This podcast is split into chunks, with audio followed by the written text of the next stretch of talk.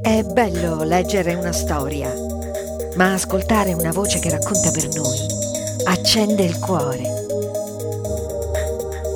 Audio Babette. Storie in podcast.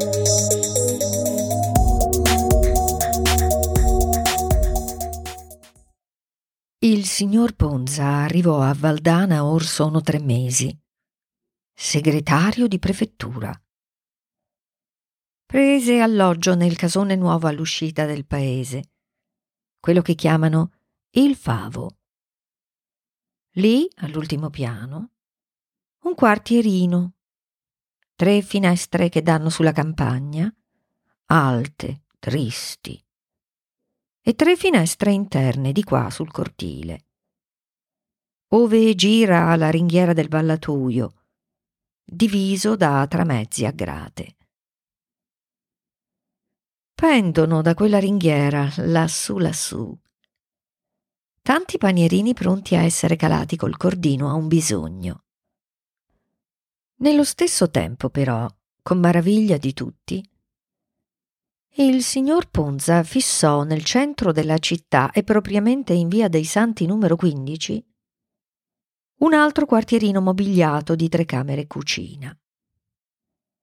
Disse che doveva servire per la suocera, signora Frola. E difatti questa arrivò cinque o sei giorni dopo. E il signor Ponza si recò ad accoglierla, lui solo, alla stazione. E la condusse e la lasciò lì, sola. Ora, via, si capisce che una figliuola, maritandosi, lasci la casa della madre per andare a convivere col marito, anche in un'altra città. Ma che questa madre poi, non reggendo a star lontana dalla figliuola, lasci il suo paese, la sua casa e la segua. E che nella città dove tanto la figliuola quanto lei sono forestiere, vada ad abitare in una casa a parte. E questo non si capisce, non si capisce più facilmente o si deve ammettere tra suocera e genero una così forte incompatibilità da rendere proprio impossibile la convivenza anche in queste condizioni. Naturalmente a Valdana dapprima si pensò così. E certo chi scapitò per questo nell'opinione di tutti fu il signor Ponza. Della signora Frola se qualcuno ammise che forse doveva averci anche lei un po' di colpa, o per scarso compatimento, o per qualche caparbietà o intolleranza, tutti consideravano l'amore materno che la traeva presso alla figliuola, pur condannata a non poterle vivere accanto. Gran parte ebbe in questa considerazione per la signora Frola e nel concetto che subito del signor Ponza s'impresse nell'animo di tutti che fosse cioè duro, anzi crudele. Anche l'aspetto dei due, bisogna dirlo. Tozzo, senza collo, nero come un africano, con folti capelli ispidi sulla fronte bassa, dense e aspre sopracciglia aggiunte, grossi mustacchi lucidi da questurino, e negli occhi cupi, fissi, quasi senza bianco. Un'intensità violenta, esasperata, a stento contenuta, non si sa se di doglia tetra o di dispetto della vista altrui. Il signor Ponza non è fatto certamente per conciliarsi la simpatia o la confidenza. Vecchina gracile, pallida, e invece la signora Frola. Dai lineamenti fini, nobilissimi. È un'aria malinconica. Ma ad una malinconia senza peso, vaga e gentile, che non esclude l'affabilità con tutti. Ora, di questa affabilità naturalissima in lei, la signora Frola ha dato subito prova in città. E subito per essa nell'animo di tutti è cresciuta l'avversione per il signor Ponza, giacché chiaramente è apparsa a ognuno l'indole di lei, non solo mite, remissiva, tollerante, ma anche piena di indulgente compatimento per il male che il genero le fa. E anche perché si è venuto a sapere che non basta al signor Ponza relegare in una casa a parte quella povera madre, ma spinge la crudeltà fino a vietarle anche la vista della figliuola. Se non che. Non crudeltà, non crudeltà. Protesta subito nelle sue visite alle signore di Valdana la signora Frola, ponendo le manine avanti. Veramente afflitta che si possa pensare tutto questo di suo genero e s'affretta a decantarne le virtù, a dirne tutto il bene possibile e immaginabile. Quale amore, quante cure, quali attenzioni egli abbia per la figliuola. Non solo, ma anche per lei, sì, sì, anche per lei premuroso, disinteressato. Ah, non crudele, no, per carità. C'è solo questo che la vuole tutta. Tutta per sé la mogliettina, il signor Ponza, fino al punto che anche l'amore che questa deve avere, oh, l'ammette, come no, per la sua mamma, vuole che le arrivi non direttamente, ma attraverso lui, per mezzo di lui, ecco. Sì, Può parere crudeltà questa, ma non lo è, è un'altra cosa, un'altra cosa che ella, la signora Frola, intende benissimo e si strugge di non sapere esprimere. Natura, ecco, ma no, forse una specie di malattia, come dire. Eh, Dio mio, basta guardarlo negli occhi Fanno in prima una brutta impressione, forse, quegli occhi, ma dicono tutto a chi come lei sappia leggere in essi. La pienezza chiusa, dicono, di tutto un mondo d'amore in lui, nel quale la moglie deve vivere senza mai uscirne minimamente, nel quale nessun altro, neppure la madre, deve entrare gelosia. Sì, forse, ma a voler definire volgarmente questa totalità esclusiva d'amore. Egoismo. Ma un egoismo che, che si dà a tutto, come un mondo, alla propria donna. Egoismo, in fondo, Sarebbe forse quello di lei a voler forzare questo mondo chiuso d'amore? A volervisi introdurre per forza, quando ella sa che la figliuola è felice, così adorata. Questo a una madre può bastare. Del resto non è mica vero che ella non la veda la sua figliuola. Due o tre volte al giorno la vede entra nel cortile della casa, suona il campanello e subito la sua figliuola s'affaccia di lassù. Come stai, Tildina? Benissimo, mamma, tu? Come Dio vuole, figliuola mia. Giù, giù il panierino. E nel panierino Sempre due parole di lettera con le notizie della giornata. Eccole, basta questo. Dura ormai da quattro anni questa vita. E ci si è già abituata la signora Frola. Rassegnata, sì. E quasi non ne soffre più. Com'è facile intendere. Questa rassegnazione della signora Frola questa abitudine che ella dice d'aver fatto al suo martirio, ridondano a carico del signor Ponza, suo genero. Tanto più quanto più ella col suo lungo discorso si affanna a scusarlo.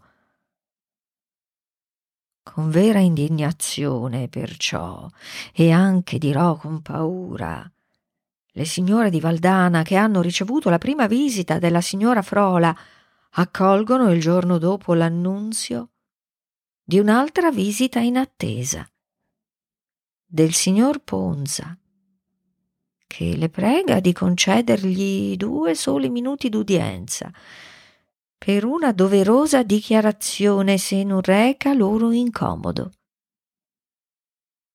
Affocato in volto, quasi congestionato, con gli occhi più duri e più tetri che mai, un fazzoletto in mano che stride per la sua bianchezza, insieme coi polsini e il colletto della camicia, sul nero della carnagione, del pelame del vestito.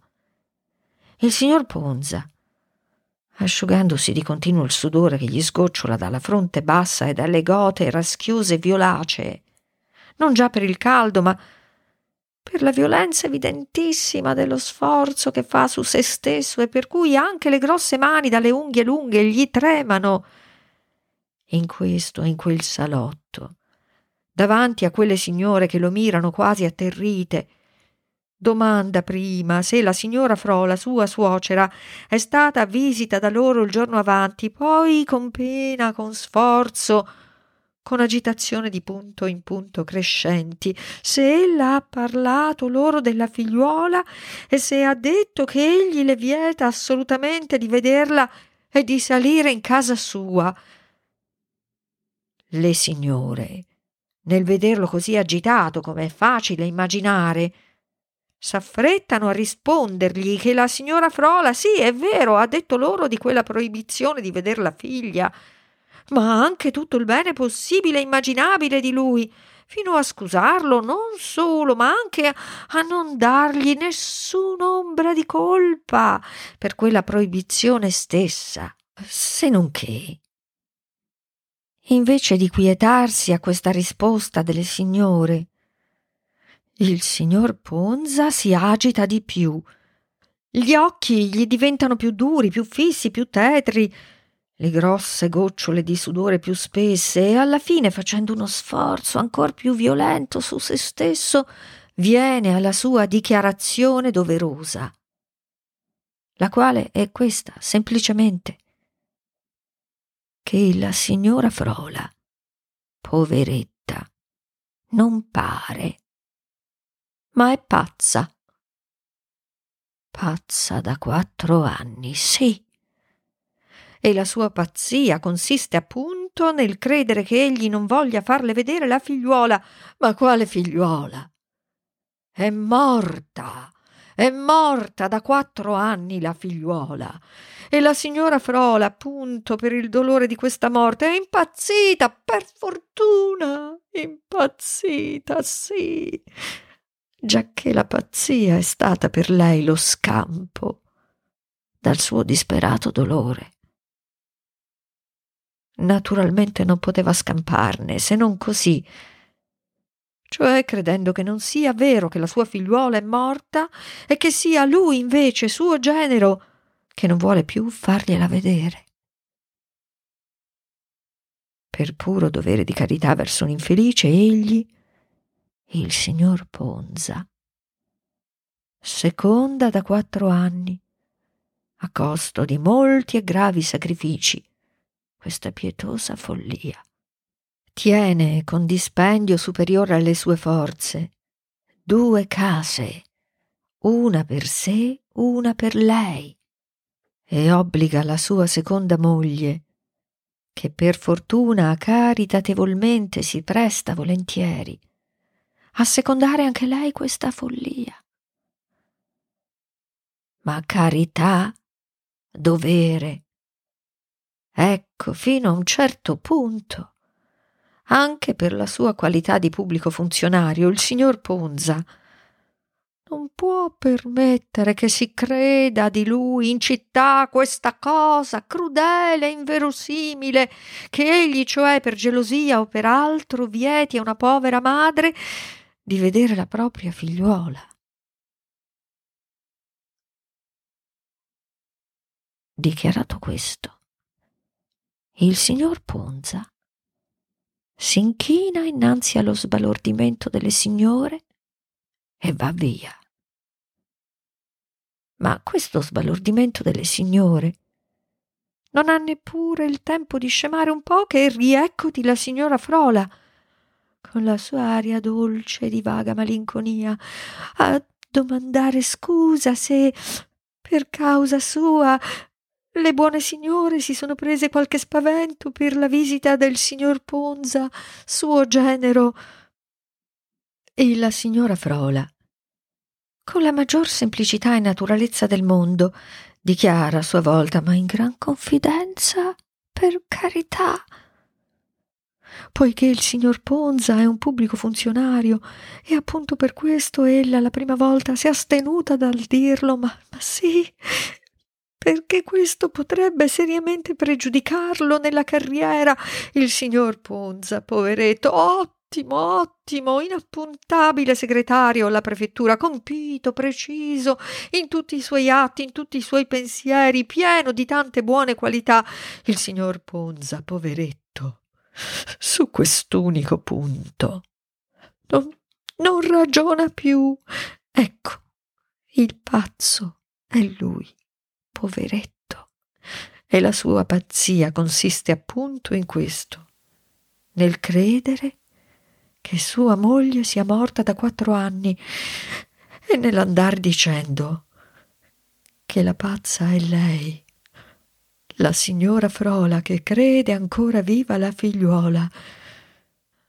No, no, non lo fa per conestare in certo qual modo innanzi agli altri quella sua gelosia quasi maniaca, e quella crudele proibizione a lei di far vedere la figliuola. No. Crede, crede sul serio il poveretto che sua moglie sia morta e che questa che ha con sé sia una seconda moglie. Caso pietosissimo perché veramente col suo troppo amore quest'uomo rischiò in prima di distruggere, d'uccidere la giovane mogliettina delicatina, tanto che si dovette sottrargliela di nascosto e chiuderla insaputa di lui in una casa di salute. Ebbene, il pover'uomo, a cui già per quella frenesia d'amore s'era anche gravemente alterato il cervello, ne impazzì Credette che la moglie fosse morta davvero e quest'idea gli si fissò talmente nel cervello che non ci fu più verso di levargliela, neppure quando ritornata dopo circa un anno florida come prima, la mogliettina gli fu ripresentata. La credette un'altra. Tanto che si dovette, con l'aiuto di tutti i parenti e amici, simulare un secondo matrimonio che gli ha ridato pienamente l'equilibrio delle facoltà mentali. Ora la signora Frola crede d'avere qualche ragione di sospettare che da un pezzo suo genero sia del tutto rientrato in sé e che egli finga. Finga soltanto di credere che sua moglie sia una seconda moglie, per tenersela così tutta per sé senza contatto con nessuno, poiché forse tuttavia di tanto in tanto gli balena la paura che di nuovo gli possa essere sottratta nascostamente. Ma sì. Come spiegare se no tutte le cure, le premure che ha per lei sua suocera? Se veramente egli crede che è una seconda moglie quella che ha con sé, non dovrebbe sentire l'obbligo di tanti riguardi per una che di fatto non sarebbe più sua suocera, vero? Questo, si badi, la signora Frola lo dice non per dimostrare ancora meglio che il pazzo è lui, ma per provare anche a se stessa che il suo sospetto è fondato. E intanto, conclude con un sospiro che sulle labbra le s'atteggia in un dolce mestissimo sorriso, Intanto la povera figliuola mia deve fingere di non essere lei, ma un'altra. E anch'io sono obbligata a fingermi pazza, credendo che la mia figliuola sia ancora viva.